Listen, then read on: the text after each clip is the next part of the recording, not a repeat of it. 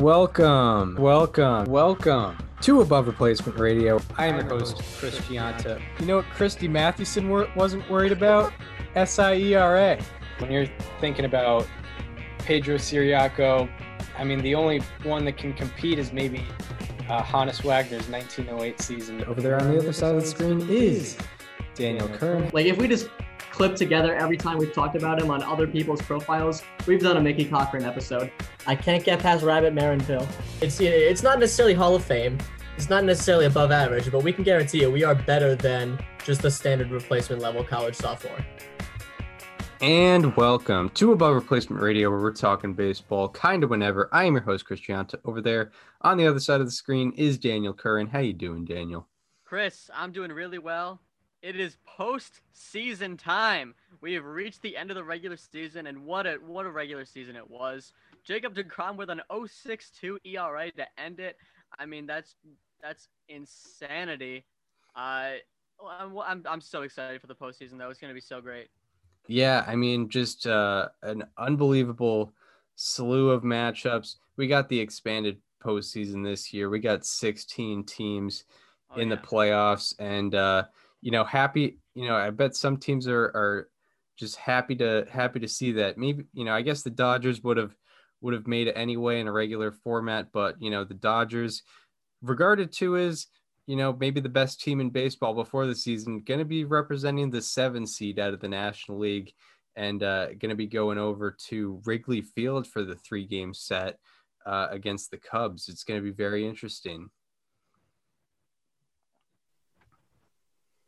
Yeah, you know, they expanded this thing at the beginning of last season for a reason. Uh, because you know teams like teams like the Dodgers, who the ne- the league desperately needs in the postseason, you know sometimes you're gonna have a slump like that. I mean, you know the Yankees are gonna be representing the eight seed. I mean, who could have who could have predicted that? So I mean, you know, yeah, the Dodgers would have made it anyway in the regular format, but you know you gotta you gotta have some sort of safety uh, net for your your marketable teams because you know we've been talking for years, market the game, get the guys out there that need to be out there that's not happening if the Dodgers don't make the postseason, or if you know they're they're one and done in a wild card game against the Padres. So you know it's important that we give the, the league that safety net, and uh, you know it's going to be a fun postseason. I'm excited for another another uh, eight game Wednesday coming up Yeah. this week. Yeah, gonna be uh, it's gonna be huge. Um, Yeah. you know, I think, you know, we're not gonna get into a award season yet, but we do have to note that uh, that these that these uh, uh that these awards are being voted upon now by the writers. Uh, the National League Cy Young looks like a very interesting race because you know Jacob Degrom missed a few starts. However, he was one of the best pitchers in baseball, and then uh, and you know definitely won the ERA title pretty comfortably. He But then you have Brandon- 6.23 ERA plus. Yeah, yeah, very like extremely good. And then you have Brandon Woodruff and Kevin Gausman who made all their starts and were also excellent. Had uh had lower ERAs than last year's than Yeah. both of last year's Cy Young winners. It's just I don't know what's gonna happen there. It's gonna be it's gonna be very interesting. Uh, but you know what? That's we'll talk about that after the month. But I mean, uh, World Series predictions. I mean, what do you got? Um, you know, it's it's uh tough to say now. It's uh you know the as opposed to the 60 game sprint, I feel like the the playoffs are are a four series marathon. It just it goes on for a while. Um I don't know. Uh World Series predictions, you know, it, it might be a, another repeat of one seed versus one seed. Maybe maybe like everyone predicted, you you see Giants Rays. I don't know. See, I I like I have an AL East NL West matchup, but it's not that one. I got Rays Padres. We're getting a first time World Series victor this year. Uh, Yeah, there we I think the go. I think the Padres like they're just due for success. You know, Fernando Tatis Jr. is due to take that next step in the postseason, as is the whole team. Um, I really hope. I mean, I hope we can get a, another Dodgers Padres playoff series. But I mean, as far as the Rays, I mean, they play the Yankees in the first round, so we all know that they're going to win that one. And then they get, I believe, the winner of, of Red Sox and Astros. Um, yeah, they will. That'll be interesting. Uh, I mean, I think the Red Sox could give them a run. You know, they beat, they won the season series three to nothing against the Rays. Uh, so that can certainly be interesting. But you know, the Red Sox got to get to the Astros first, and the Astros took three out of four from them. And if they got to face the Astros, well, the Rays beat them last year. So I think the Rays have the clearest road to the World Series in the entire league. I think the NL is definitely a lot more unpredictable. Uh, but it's, you know what? I mean, only time will tell how right that is. Yeah. All right. So that was our uh, recap of the 2021 regular season. Yeah. We just did For that because, uh, because yeah, on Sunday, Sunday was the 60, 67th day of the regular season. That was the amount of days last year's regular season was, which kind of puts everything into perspective as to how short that really was. Yeah. like we we predicted that this day would come and we would be like wow but yeah wow. It's uh pretty wild but yeah that's that's how that's how this regular season would have looked. Obviously Yeah. it would have been different. They would have had every team get to 60 games. You know that's not that's definitely not the case now. You know the mets have only played uh mets have only played 52 i believe so Yeah. Put Jacob DeGrom is 58 innings pitched. He wouldn't even qualify for the standard ERA title. Right. Yeah. So that wouldn't have been formidable, but uh, but yeah, kind of kind of crazy that uh that season went like went that quickly. But uh, we have we have some things to talk about uh, today. I think the issue of of spin rate has been a topic for the entire season, and it's becoming uh, it's becoming even more of a topic of hand lately as some notable pitchers have had decreases in spin rate as Major League Baseball has talked about more serious enforcement of the rules. So uh, it's looking like the game might be might be changing here. Yeah, I, it was last week that the minor leagues uh, suspended four different pitchers 10 games for using foreign substances. And, uh, you know, spin rates have, uh, you know, they've been a focus point ever since then. And, you know, the two headliners, like we mentioned uh, in the spin rate scandals with sticky stuff, are Gerrit Cole and Trevor Bauer.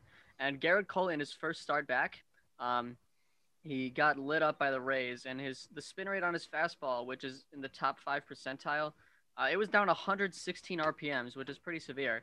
His knuckle curve was down 70 uh, RPM. His changeup was down 71, and his slider was down 45. Uh, and then there was Trevor Bauer, who pitched yesterday on Sunday against the Atlanta Braves, and you know he still pitched well, all con- all things considered. He had seven strikeouts in six innings, which is a good sign. But the spin rate on his four-seam fastball was down 210 RPMs. The slider was down 50. Cutter was down 64 uh, knuckle curve was down 45.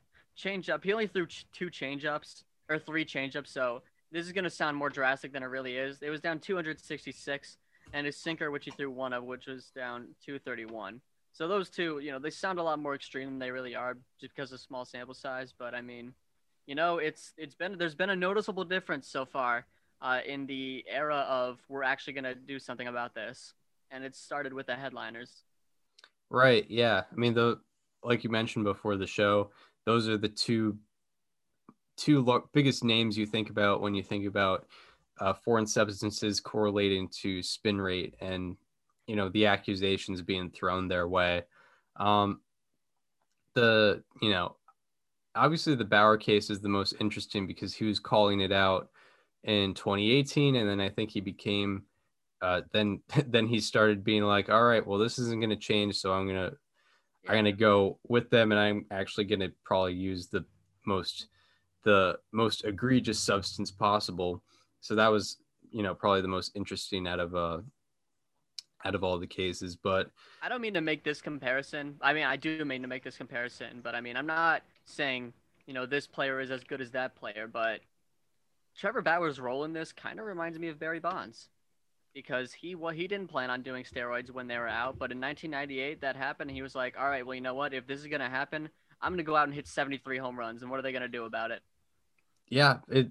I mean, that's actually that's actually a decent comparison, you know, in terms of uh, changing the game in a way. Because yeah, like um, the alleged Barry Bonds decision to take steroids was uh, allegedly after the 1998 season, and he talked about like you know, I see I see all these guys hitting home runs uh, now. I I know why they're hitting those home runs or that crazy amount of home runs. So uh, why not?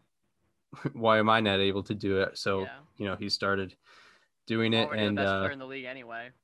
yeah, yeah. Like I, fun fact, I think in 1998 he he still led the league in wins above replacement, which is pretty crazy to think about. Uh, after McGwire and Sosa, he- Wasn't it? Wasn't the idea that he started juicing during the season, like mid-season or something? Probably.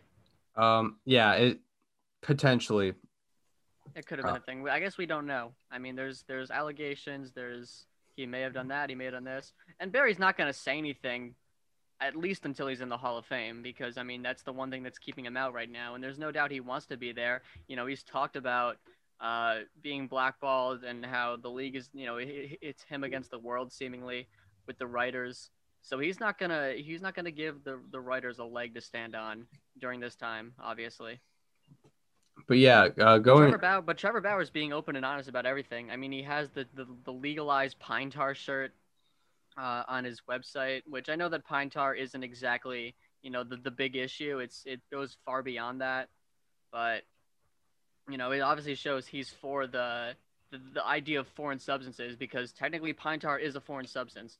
It's not legal. Yeah, Yeah, right. And I believe he's proposed the idea of one universal uh, substance that um, that pitchers can use. But but yeah, uh, you know, he's his spin rates uh, went down. I, you know, I would imagine if this does get enforced, we'll see countless uh, spin rates going down. Maybe not to the maybe not to the extent of Trevor Bauer, where it's like minus 200 RPM on the uh, on the fastball, but it might be you know 70 or 80 RPM, closer to like a Gerrit Cole range. And yeah, I mean, um, it's if they do enforce it, I think it's it would be brilliant on Major League Baseball's end to the year they deadened the baseballs and offense kind of goes down. They also enforce uh, the advantages on the pitching side of things by enforcing uh, enforcing the use enforcing uh yeah the abuse of uh foreign substances and taking that away from them Yeah. because obviously offense is down this year uh if you take away if you take away the foreign substances not only will it raise offense but it'll it'll raise or it'll decrease the reliance on home runs for off- offense probably as well because it's going to be easier to get hits Yeah, I mean, like I think realistically, like everyone complains about like hitters are going all or nothing because realistically, it's a lot harder to to string singles together and get some runs in by you know station station to station, moving guys around. Like that's not as realistic as it used to be, just because it's so damn hard to hit, like on a repeated cycle like that. yeah it like it it is very hard. Yeah it's obviously very hard to hit. I don't know you know it's like a chicken or the egg situation like did averages go down because of the new approach or um is the or is the new approach because of averages going down? You don't know but like for com- for comparison you know the the league average major league baseball batting average right now is 237 if you go back even to 2010 which is outside the steroid era or 2009 actually which is outside the steroid era it was all the way up to 262 so Yeah. Well, Already- wasn't 2000 wasn't 2009 like the start of the strikeout revolution though? Like I'm pretty sure tw- 2009 uh, was like the league like the highest strikeout rate of all time uh, at that point, which obviously it's not even close now. Yeah, it was. Yeah, 2009 uh, set the record for most strikeouts in a season. So I mean, the new approach had kind of been weaving its way in a little bit. Yeah so yeah it's it's gone you know from 262 257 255 255 253 251 then back up to 254 that was when the that's when manfred came in uh 2015 it started going back up and then uh then it started going down after uh 2019 which was uh supposedly the end of the juice ball era. But yeah like it was uh it's it's kind of been an issue as to pitchers being a little too overpowered and uh, I think that it's potentially changing, which is probably probably good for the game. We don't Yeah. we don't need to be seeing um all these strikeouts and this lack of uh, action on the bases. Yeah. No, you're right.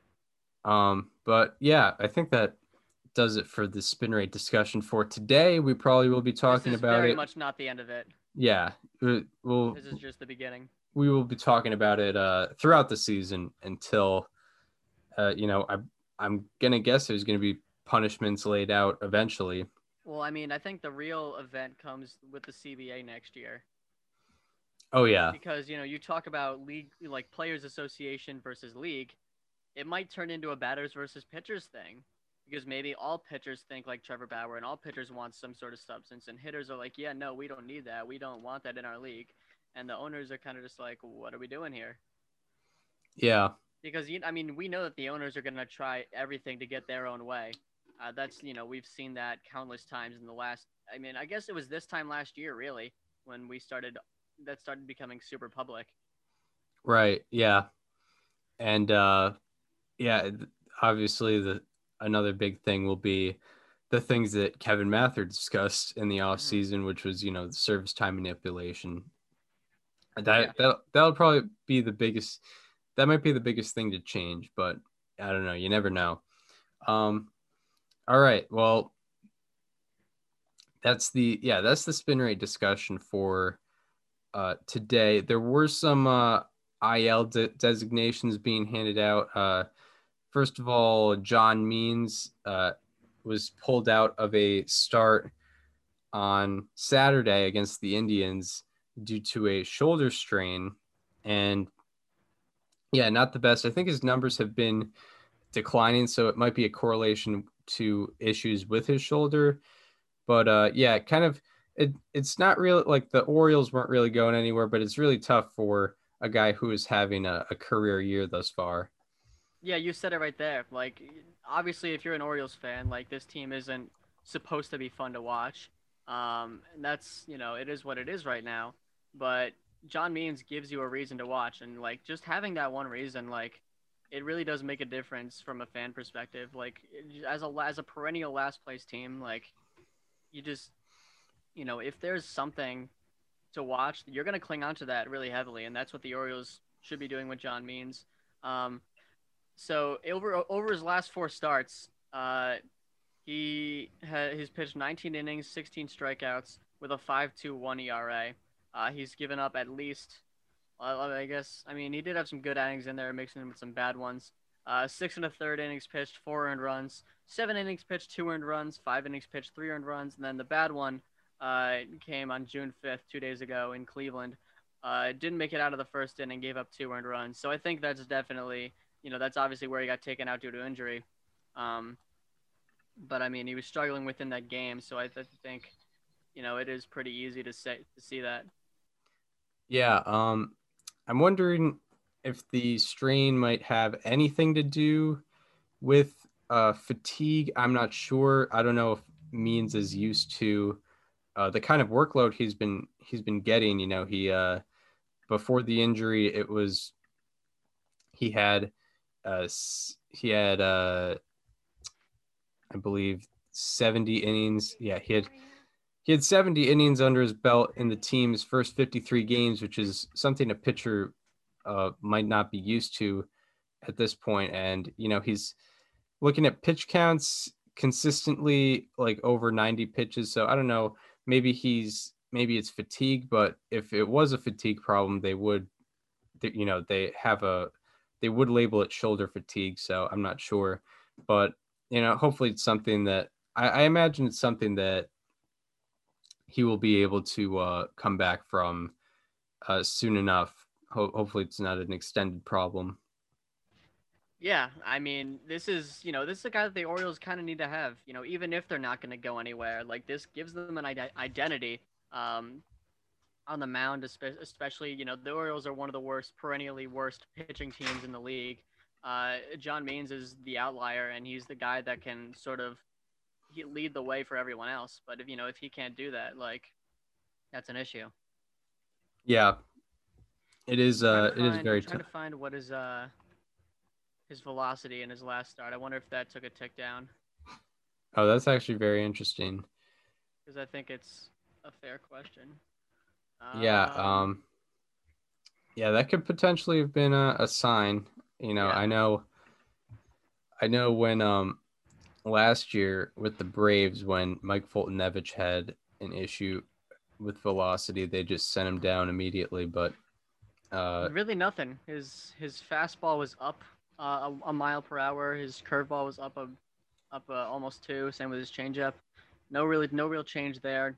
No real yeah no real change in anything by the numbers. I think he just wasn't feeling it. I mean obviously he wasn't feeling it.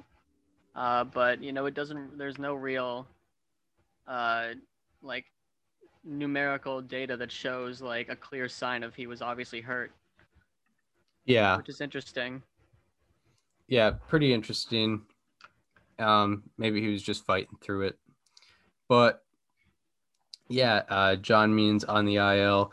Uh, we talked about how the Giants are, you know, if the regular season went like last year, the San Francisco Giants would be the one seed, and one of the big reasons why they are the one seed uh, in thus far in 2021 is because of uh, the resurgence of Evan Longoria. Uh, unfortunately, on I don't know if it was Friday or Saturday, he uh, I think it was uh, Saturday. Mhm. Uh, he collided with Brandon Crawford on a ground ball, and uh, I believe sp- sprained his shoulder and will be out four to six weeks. Um, this one, this one hurts for the San Francisco Giants. It does. Uh, and yeah, I mean, for for context, Evan Longoria was hitting 280 with an 892 OPS and a 150 OPS plus uh, in 2021. Uh, was kind of a catalyst for their offense this year, but uh, will be going on the IL for for four to six weeks. Yeah, if you look at pretty much any of his of his rolling charts for uh for 2021, whether it be like WOBA, expected slugging, batting average, XB, X batting average, exit exit below, average exit below, or not average exit below, but like basically any of them, like it's pretty, you know, it, it seems pretty obvious that like he was on an uptick right now. Like his uh his expected slugging is at the highest point that it's been all season uh, right now, and he was kind of, you know, he he had a he started out really strong, and then he got into a pretty big slump, and then he got out of it. Uh, he's walking less, or he's walking s- severely more. Uh, I'm sorry, not less. Uh, he's chasing a lot less. Like he was showing signs of his 2008 self, and uh, it really sucks for the Giants because it sucks for a lot of people because obviously it sucks for the Giants. Luckily, it's only I think four to six weeks, so it's not too severe. But I mean, uh, one of the things I talked about with Longoria individually, and I'll repeat this for a while, is that he's probably like one or two solid years away from being a legit Hall of Fame contender. Right. Yeah. It, and like, there's data to back it up. Yeah, um, there's a lot of data to back it up, and I mean he's like he's closer and closer to getting there with every you know good day he has, uh, and obviously that's gonna have to be put on halt for the next month and a half. Yeah, and it's really unfortunate that it's an injury like that, you know, a sprained shoulder where um, you don't know uh, if it's going to fully recover, and you know, also that's uh, that plays a major role in your swing, obviously. I think the re- one I think the one like way where the Giants can kind of look at this and say, okay, this isn't too bad, is that you know one of Longoria's roles on the team is to be you know a veteran leader, uh, but luckily they also have Brandon Crawford and Buster Posey who have been performing very well this year. So I mean, it, you know, that role isn't totally lost on the field with without his presence. You know, it certainly it doesn't make them a better team not having Longoria, but at, at the very least, one of his big roles on the team can be filled by two other guys. Yeah, and he you know, he'll still probably be um, in the uh, in the dugout as well, doing whatever he can to uh, support to support uh, whoever will be playing third base in his place, who which seems to be either Wilmer Flores or Mauricio Dubon. Yep. Uh, will probably be filling that role. Yeah, like Long, yeah, Longoria's savant statistics are actually pretty wild. He's in the 97th percentile Yeah, for they are. expected WOBA. He was Uh, one of my how he was a how about that for a reason. yeah, and he's kept it going. You know, most of our how about that's they kind of slow down a little bit after, but his hot streak has really just not stopped. Well, I mean, he Uh, did he did go through a pretty big slump like during the like the end of April, early May. Okay, it- yeah, but you know, he's but he got but he got back to it. Like everyone's gonna go through slumps, and it's how you rebound. And Evan Longoria rebounded even better than he did at the start of the season. Yeah, like he the 100th percentile in hard hit rate is just not something I expected from a 35 year old. No, Uh, unless it's Nelson Cruz, but he's 41. but yeah, yeah, a 35 year old Evan Longoria is not what I expected, especially with how his career seemed to be trending. Uh, but uh, yeah, he was turning it around.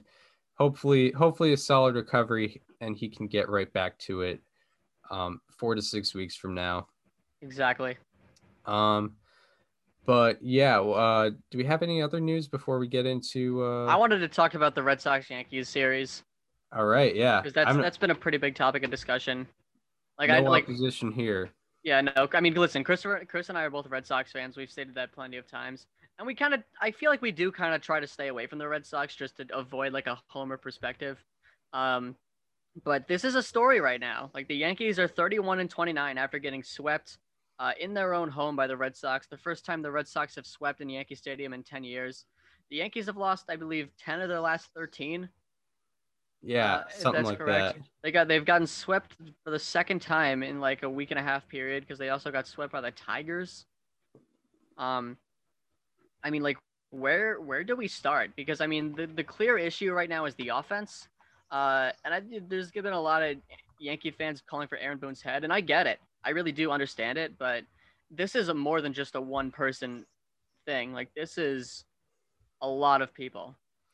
Yeah, it's weird. Uh, you know, it's it's they've had an interesting season because we already had one segment talking about the Yankees' struggles earlier this year. Mhm. Then they kind of went on a hot streak, and now now they're back on their uh their cold streak. And I'm trying to look at when it got bad because I mean, like we all know they have the potential. They swept the White Sox, you know, just two weeks ago, uh, and and then it then it started going bad for them. So yeah, they've they've gone uh yeah three and yeah they've lost 10 of their last 13 like you like you said and i'm trying to look at the offensive statistics to go with that Uh, Um, they've grounded into the most double plays in the league.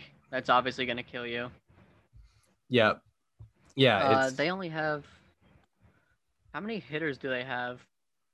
With a. Yeah, it looks like they only have five qualified hitters with an with a weighted runs created plus above 100, and and half of them are below 110, and the other one's Giancarlo Stanton who was hurt, and then there's like Aaron Judge has basically been carrying the entire offense. Like, you know, Stanton was very good for a while, then he got hurt, and ever since then he's struck out virtually every at bat. He's also walking a pretty concerning amount, a 9.9% walk rate for Giancarlo Stanton. Like, I expect better. I expect better than that from him. right right Um, Gleyber Torres, he's been hot lately, but uh, I mean, I, I, I always kind of had some doubts on him because uh, since 2019, since the start of 2019, which was his best season, he is a below average hitter when he plays teams that aren't the Orioles. Uh, he sort of just feeds off that. Uh, but Yep. nonetheless, like he's still 24 years old, and you expect better than a 106 weighted runs created plus, even if it is just through 50 games. And he's been better recently. Like you need more than that. Uh, Gio Urshela is at a 105. Gary Sanchez is at a 103, and I mean, there's been Gary Sanchez has been a pretty big talking point, and I think we all know, you know, how how Yankee fans feel about him. right yeah and uh one of my slightly alarmings uh from last last episode yeah last episode was Mhm. DJ LeMahieu and Yep. you know you can check out the statistical breakdown uh, on on the last episode but yeah he you know in a i think it was a 23 game span leading leading up to that episode he was hitting 205 with a 496 ops he had only had one extra base hit in that 20 uh 23 game span and also uh when in a in a situation where he was you know specializing in the previous two years in that 23 game span he was only hitting 111 with runners in scoring position Mhm. and uh, as a team in their last 13 games uh, the yankees have a 78 weighted runs created plus That's an issue. that is uh 27th that is 27th in Major League Baseball and uh, 14th in the American League at a 15. That's that can't happen. Like that, the Yankees lineup is too good for a 78 over any period of time, more than like two games. Yeah, and when you when you think of the Yankees struggling, you you would expect it to be the pitching to be the issue, but Yeah, I was gonna say the last time we talked about the Yankees struggling, it was the rotation behind Cole, and now it's the offense. yeah, yeah, it's it's uh and yeah, the offense just hasn't really been uh hasn't really been the same this year overall. I would I would say just in general, but uh it's been really weird. Yeah, yeah, the Yankees in this 13 game span have been pretty dead on middle of the pack in terms of pitching. You can't blame it all. You can't blame it on that at all. They are uh, 15th, I believe, in ERA uh, in their in their last 13 games. You, you know, so Yeah. it's obviously an offensive problem. Or uh, six, yeah, they're 16th in Major League Baseball in ERA. So, yeah, it's a it's an offensive problem. Uh, to and like yeah, they got swept in their own stadium by the Red, the Red Sox, Sox. for the first time since uh, 2011.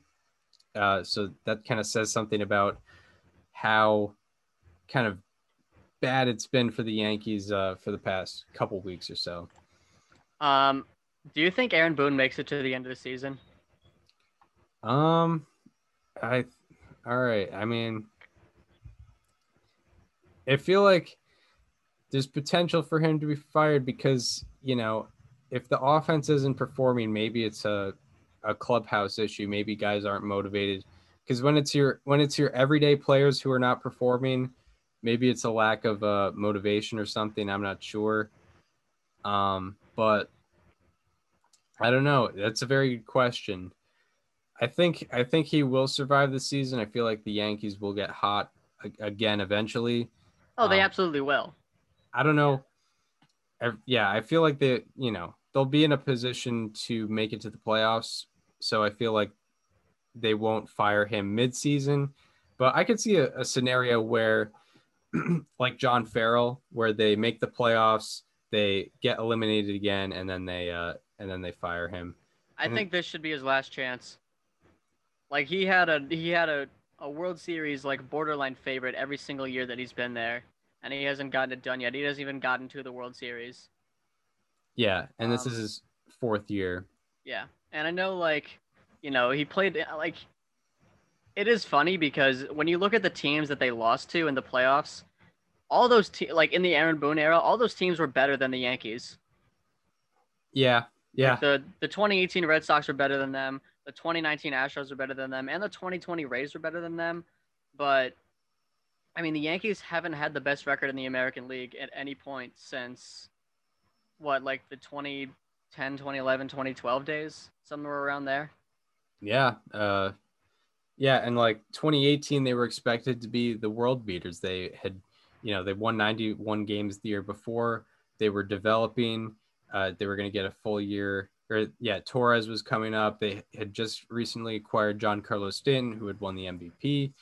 Yeah, they were supposed to be like the new big bad Yankees, and then they, you know, they got a wild card to finish, and then you know they had a, they kind of overperformed in 2019 uh, because you know they hadn't really acquired anybody and they had injuries but i mean the the fact that they haven't reached a world series is is just uh, you can't really have that and boone has been there for this is his fourth year now and if he goes four years without being able to make the world series it might be time to time to part ways. The same way it, it would almost it wouldn't be really a john farrell situation it would probably be more of a don mattingly situation.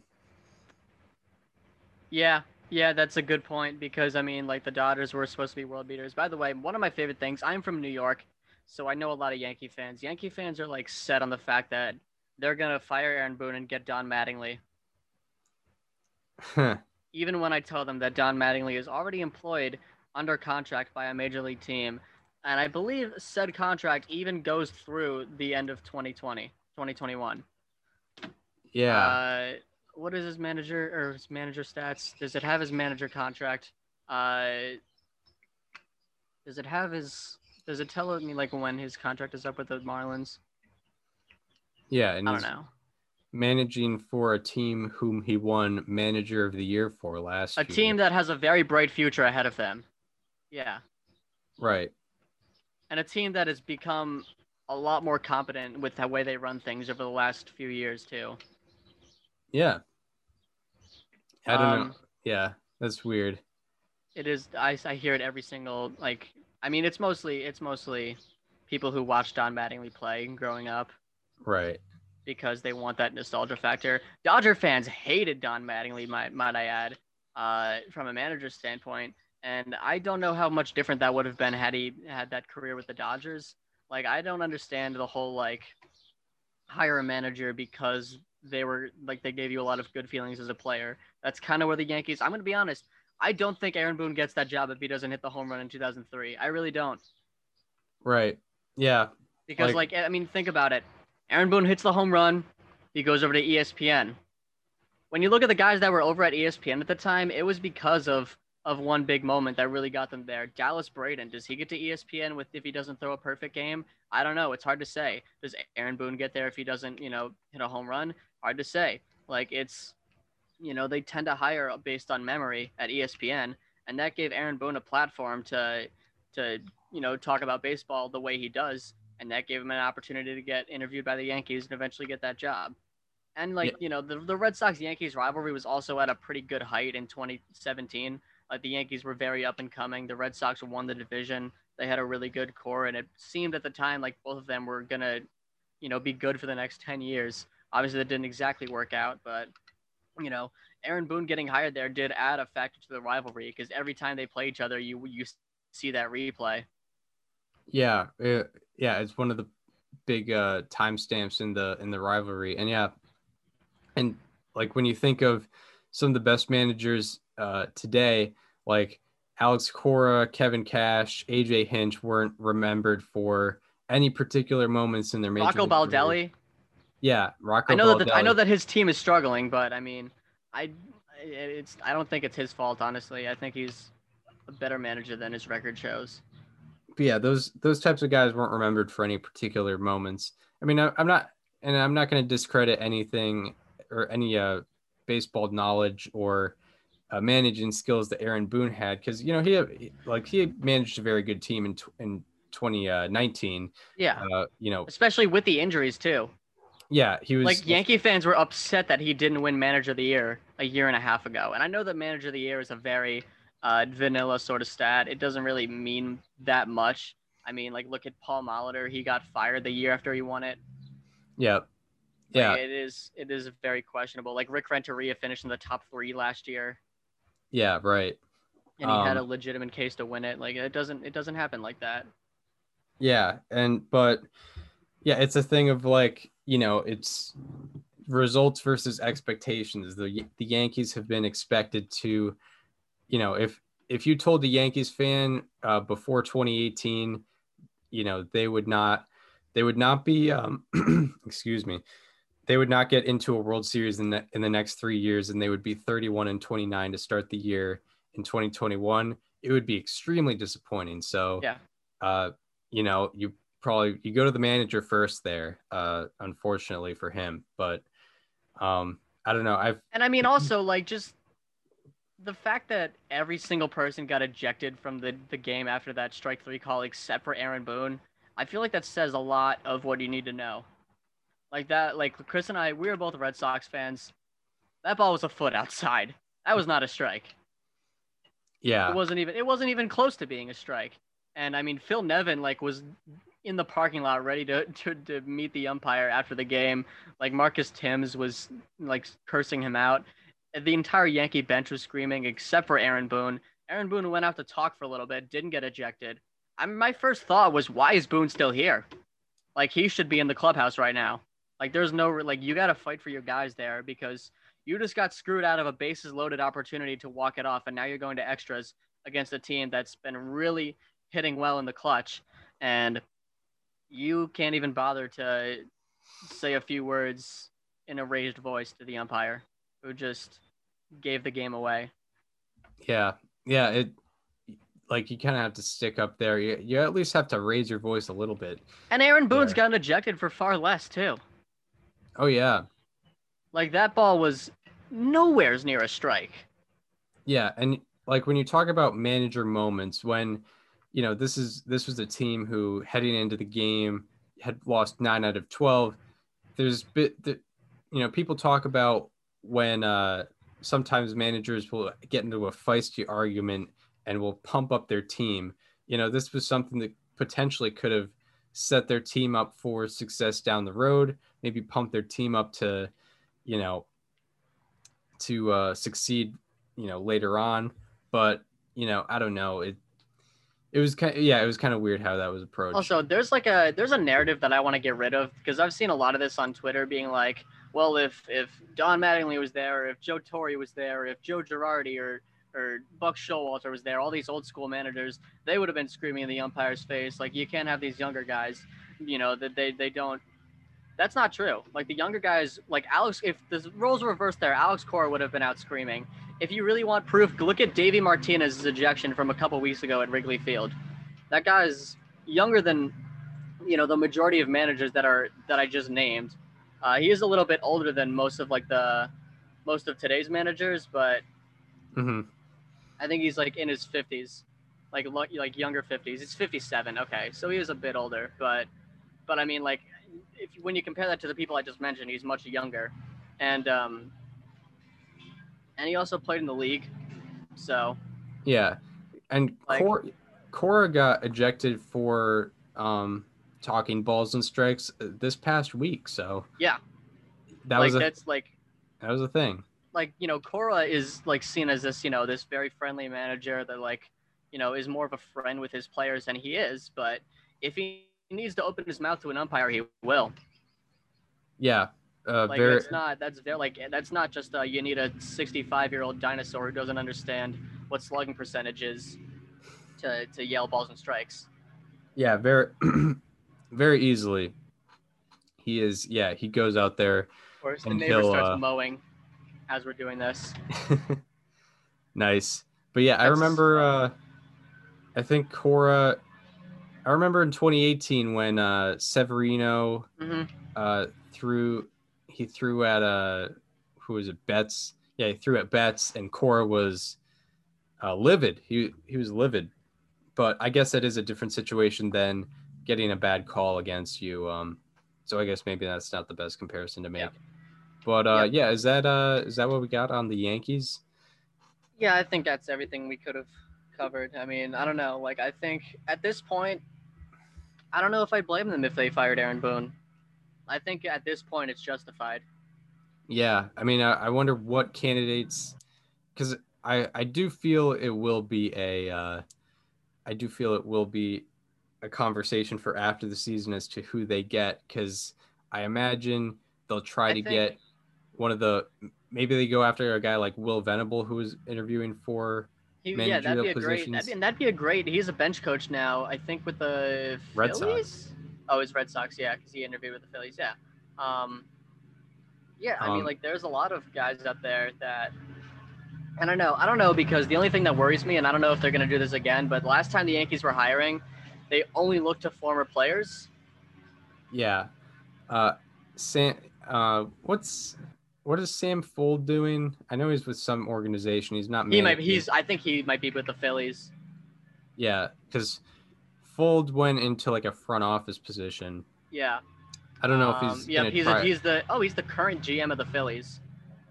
Wow. So yeah, I guess he probably won't be trying to manage, but Yeah, that's that's quite a especially like when you're in the first couple of years of a GM tenure, like and the Phillies aren't necessarily expected to be World Series contenders right now. Mm-hmm. Like yeah, you don't leave that job a year in. right. Yeah, Um, I don't know, but it'll be interesting. I hope they don't just go with the former player route because that's gonna limit a lot of their uh, a lot of their potential candidates. yeah. By former player, do you just mean former MLB player, former Yankees, Yankees player.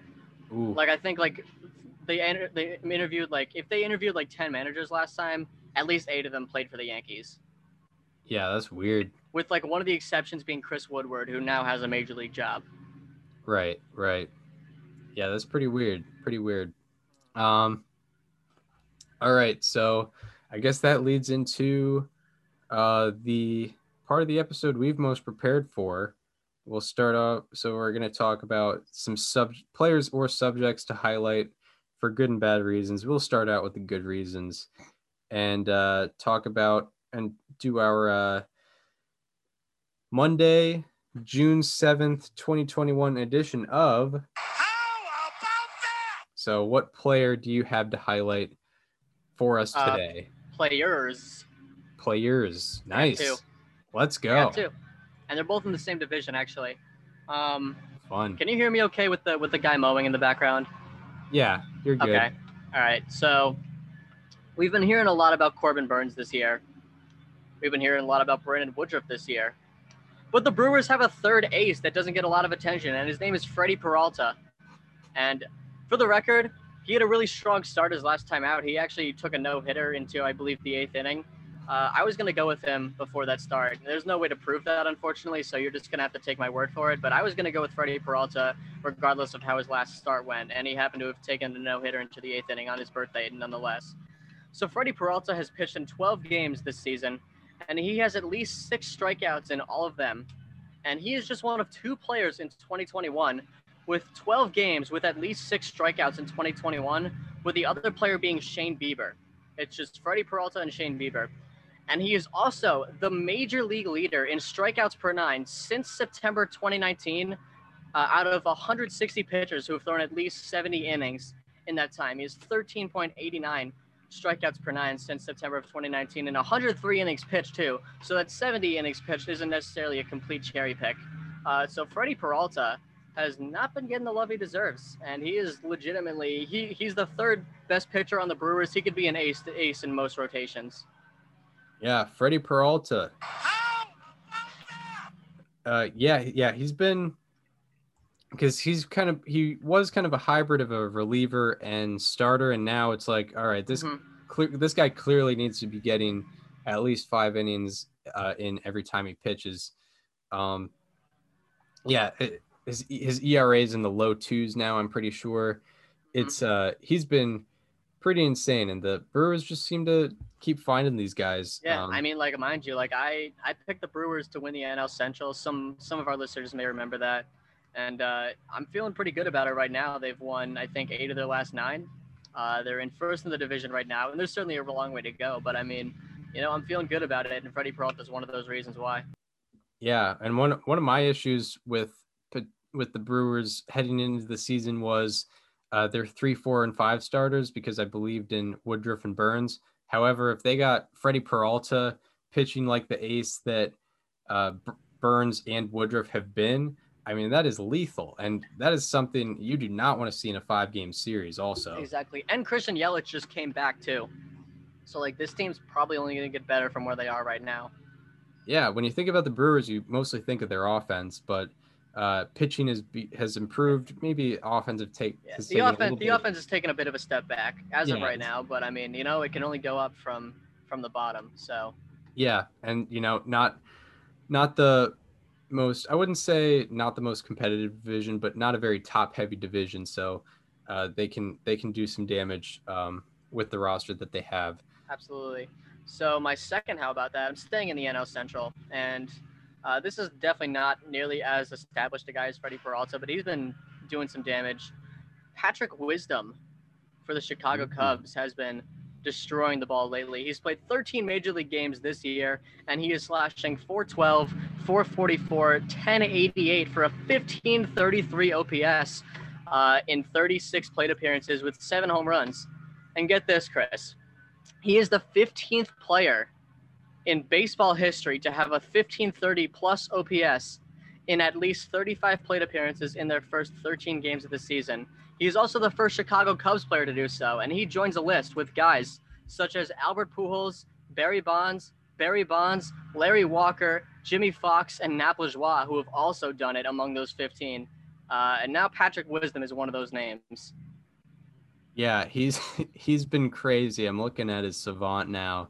He has an Mhm. 80 81% hard hit rate. Uh, That's that's nice. That's that's always good. That's Um, absurd. Yeah, uh, just breaking out. I mean, uh, he's uh 30 years old, but he's he's found his stride uh, just now, and uh, it says he's a third baseman. So maybe if if Kris Bryant leaves, maybe they're maybe he can be the third baseman. But I guess I mean, it's only a 13 game sample. You never really know yeah, uh, because he played. He's been in the league since 2018, and uh, he he actually was on the Cardinals. Um, Cardinals could certainly use him right now, but um, he's on the Cubs now, and Yeah. he's crushing it uh, on the other side of that rivalry. and Kris Bryant has kind of been an outfielder, so I don't know. Exactly. Apparently, on yeah. yeah, it's weird. Um, all right, uh, my how about that?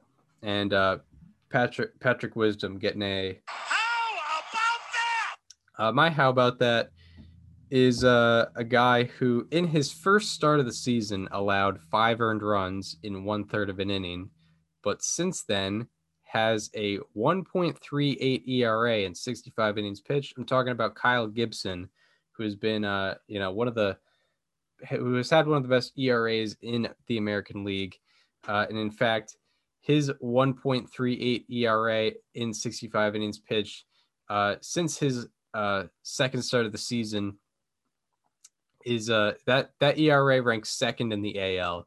Uh, has the second best second best ERA in the AL since his second start of the season, and uh, his FIP also ranks sixth in this span. And uh, overall this year, his ground ball rate is the highest it's been since 2015. His pop up rate is the highest it has ever been in the Statcast era, and his line drive rate is the lowest it's ever been uh, in the Statcast era. So, uh, quality of contact is getting better for Gibson, and he's having a, a career year thus far. You know, he's probably not going to have a low twos ER, ERA forever, but you know, his expected ERA is in the low threes anyway. So, you know, e- even with a little bit of good luck, he's still having a still having a great year for the for the Texas Rangers. Did not ex- did not really expect that one, but uh, he's been he's been excellent and he deserves uh, a. So that uh, does it for the players uh, to highlight for good reasons. Now we're going to get into the players or subjects to highlight for bad reasons in our Monday, June 7th, 2021 edition of. slightly alarming. So, who do you have to highlight for bad reasons today? So this guy has had pretty much a tale of two different seasons where he was great and now he's not so great. Uh, I'm looking at one of my players to watch in 2020, uh, Matthew Boyd, the Ah, Detroit Tigers. He's been he was a potential trade candidate for a while, and uh, it looked it really looked like you know he was getting like the Tigers were gonna get some uh, some good uh, players for him. After his first seven starts, he had a 1.3 F4 with a 1.94 ERA and 1.94 walks per nine. Ironically, he had the same ERA and walks per nine, uh, which ranks 16, and that walks per nine ranks 16th in the majors over that time. So he was one of the better pitchers in baseball.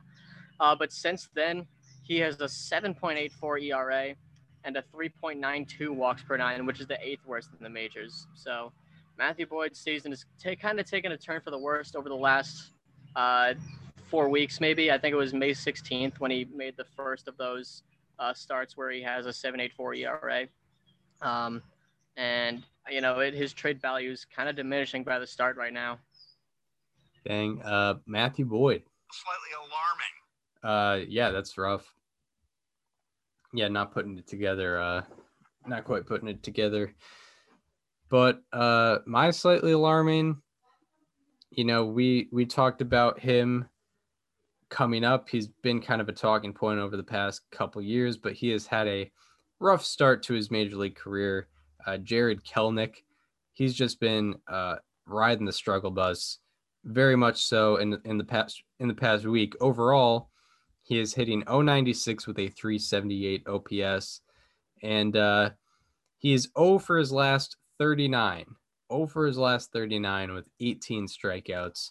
Uh, that's really all that needs to be said. And uh, overall, his line drive rate is 12.3%, which is less than half the league average. So uh, maybe that's that's probably the biggest issue you can point out in terms of what's on Statcast. But uh, Jarred Kelenic, yeah, not the best start to his career. Uh, maybe not having a season last year might have something to do with that. We talked about that with uh, we talked about that with Kyle. Maybe that could be um, that could be one of the issues. But yeah, uh, you know, he will probably recover uh, at some point, whether it be this season or uh, in the future. But Jarred Kelenic right now looking Slightly alarming. uh, so that does it for uh, slightly for how about that's and slightly alarming statistics. And uh, now uh, we get into the preview of the week ahead. Um, you know, I think uh, is MLB draft is tonight Nah, it's not. I thought it was, but it's not. because yeah, there are Because there's only three games scheduled today, but there was initially two, and there's a makeup game. I think today was supposed to serve as like a potential makeup date for any COVID, you know, backed up games, but those have not been too much of an issue so far. Uh, That would be my guess, as it was built in that way. But it says the 2021 MLB draft is being held during the All Star break, uh, July 11th through 13th, 2021. Uh, but yeah, there's only three games tonight. Um, there's still a matchup that I'll be interested in. It's going to be a late one. Uh, Adbert Alzolay versus W- Ryan Weathers. Uh, I mentioned Alzolay, I think it was two shows ago. Maybe Yeah. it was last show. Uh, he's been pretty excellent so far. His strikeout to walk ratio has been one of the best in the league um, over the past few starts. And Ryan Weathers, he doesn't go deep into games, but he's a lefty with a 206 ERA. Uh, so that's not bad. And then on Tuesday, um, a lot of, you know, a lot of things aren't confirmed. You got, um, what do you got? What do you got? Um, you got Ray Day on Tuesday, of course. Robbie Ray going up against Carlos Rodon. Uh, that's an interesting matchup. Two lefties uh, who pitch very differently, have different pitching styles, I guess. Yeah, Um, I I was kind of disappointed we couldn't see a Robbie Ray versus Dylan Cease game, but I think Hmm. the Dylan Cease that uh, would have been the, dream. But the Dylan Cease meme is over. yeah, it's it's pretty much over now. I and the John- and the Robbie Ray meme, for the reasons I always had it, is kind of over too. Like his walk rate has been excellent this year.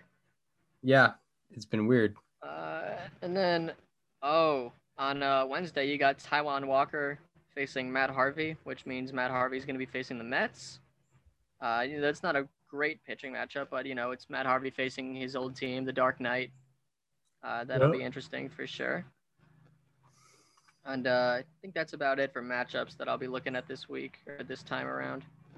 Um, all right, well, uh, series to watch. It, fun, funnily enough, the most interesting series were actually the most interesting series to watch as of last Monday's episode. The Red Sox and Astros are going to be rematching, and the Padres and Cubs are going to be rematching.